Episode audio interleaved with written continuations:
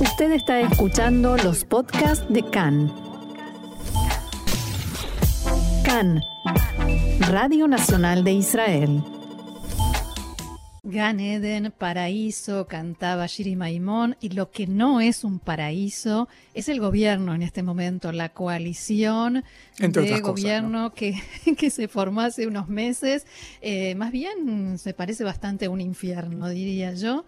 Eh, pero bueno, para, como dijimos antes, para profundizar en el tema, para analizar y entender eh, más qué está pasando y, y, qué va a suceder o qué puede suceder, ya estamos en comunicación con un experto en la materia, Jack Drasinover, que es docente y experto en política israelí. Shalom, Jack, y bienvenido una vez más acá en Español. Shalom, Roxana, shalom. Hola, Jack, ¿qué tal? ¿Qué tal?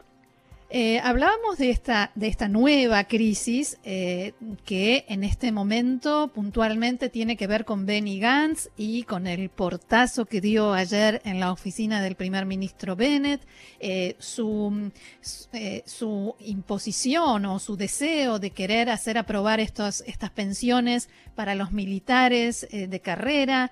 Pero en realidad, ¿qué está buscando Gantz?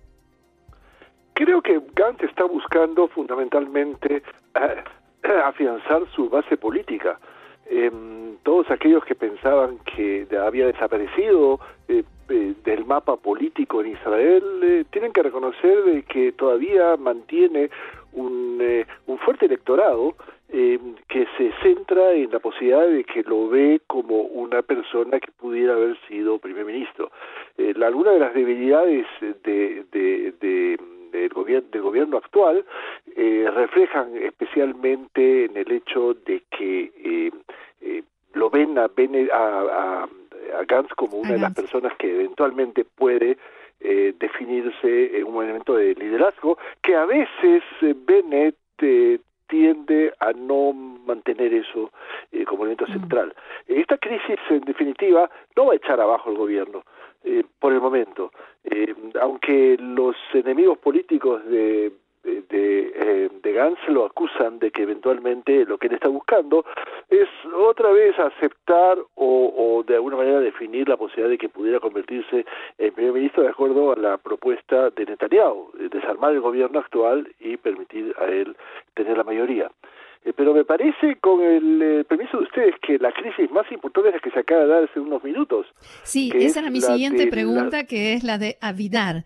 Y la pregunta es la siguiente, que recién, recién acabamos de informar que presentó su renuncia al cargo de ministro sin cartera. Entonces, la pregunta es por qué un ministro de Asuntos de la Nada, diría yo, eh, tiene tanto peso eh, ¿es por el riesgo que corre la coalición cuando él vuelve a la Knesset? Eh, mire, eh, lo que hay que entender es que la, la, entrada de, de Avidar en la Knesset dentro del partido de Lieberman en realidad fue un elemento que puede definir que dio una fuerza política importante a Israel Beiteino, pero Avidar es una persona totalmente independiente. Yo pongo en duda el hecho de que él se pueda identificar ideológicamente con Israel Beiteino.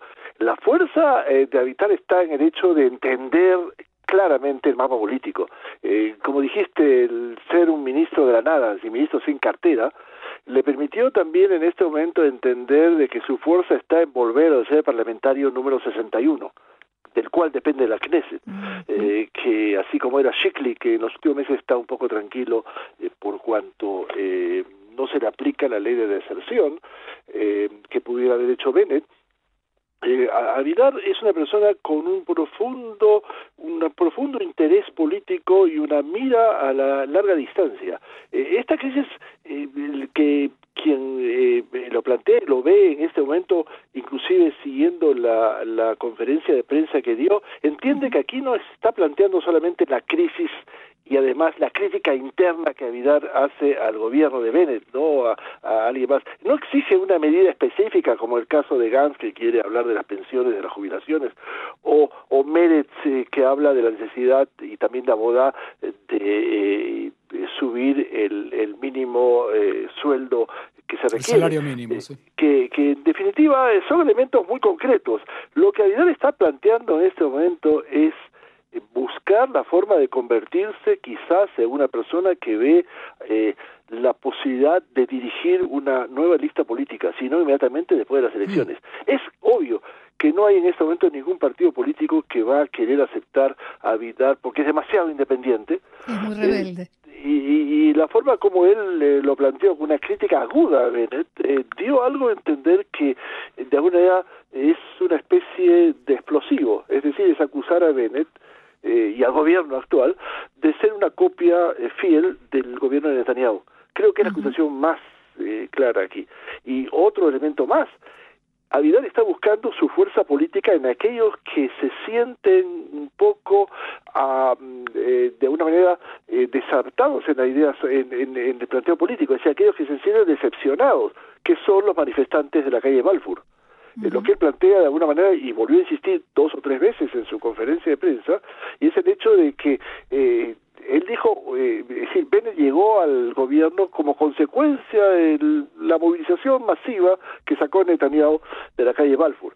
Esto es apuntar a, formar ya un gobierno, eh, o por lo menos formar un partido político eh, en el próximo futuro. Ahora, sí. Eh, la pregunta sería, nosotros estamos en una especie de montaña rusa donde una crisis sigue a la otra con una hora de, diferencia. Espero que sea la última crisis que tengamos el día de hoy, que nos esperen hasta mañana. Eh, la pregunta es, ¿qué está pasando acá en el fondo? Muy simple. Eh, en primer lugar, yo discrepo de que va a ser la última crisis. No, no, la última crisis hoy. y tampoco hoy es la actual es posible que en las próximas semanas tengamos más crisis política, eh, porque ahí yo puedo definir que hay tres o cuatro eh, factores que de alguna manera han planteado eh, diversas crisis.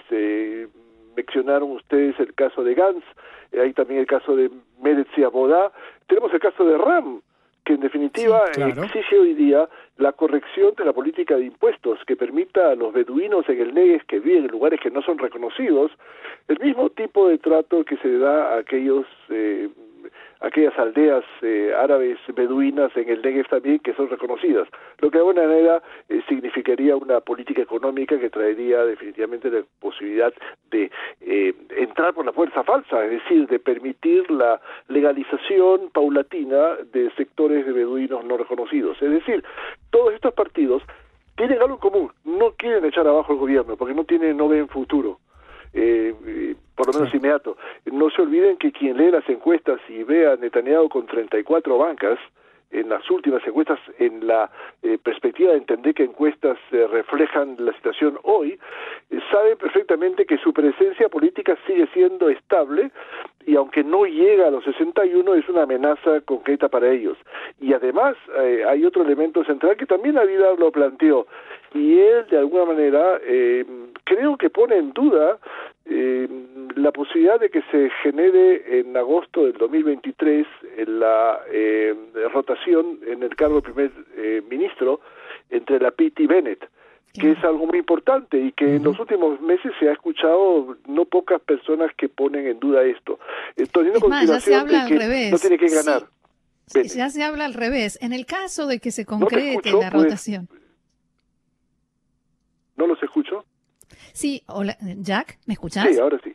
Sí, yo decía que ya se habla al revés, no se dice cuándo se, se produzca la rotación, sino en el caso de que se concrete. Todo el mundo duda de que se vaya a realizar. Eh, lo que pone en juego y tiene que entender Bennett es de que eventualmente aún así él va a pagar un precio muy grande si no respeta el proceso de rotación y es su credibilidad política. Eh, y en todos los círculos. Eh, creo que hay que no es el único que, no tiene base política hoy. Sí, pero no es él el eh, único que puede que puede provocar esa ruptura. No depende solo de él. Ahora, eh, en definitiva, él está en una duda con respecto a esa, esa, dinámica, pero hay que entender que también no es el único factor en esta mesa de juegos, porque hay no se sabe cuál va a ser el planteo de ayer el Chaquet. Y que dio a entender antes de las elecciones que ella no va a aceptar la posibilidad de que eh, eh, trabajar con la PIT como primer ministro, reconocerlo, eh, aunque esto fue antes del acuerdo de rotación.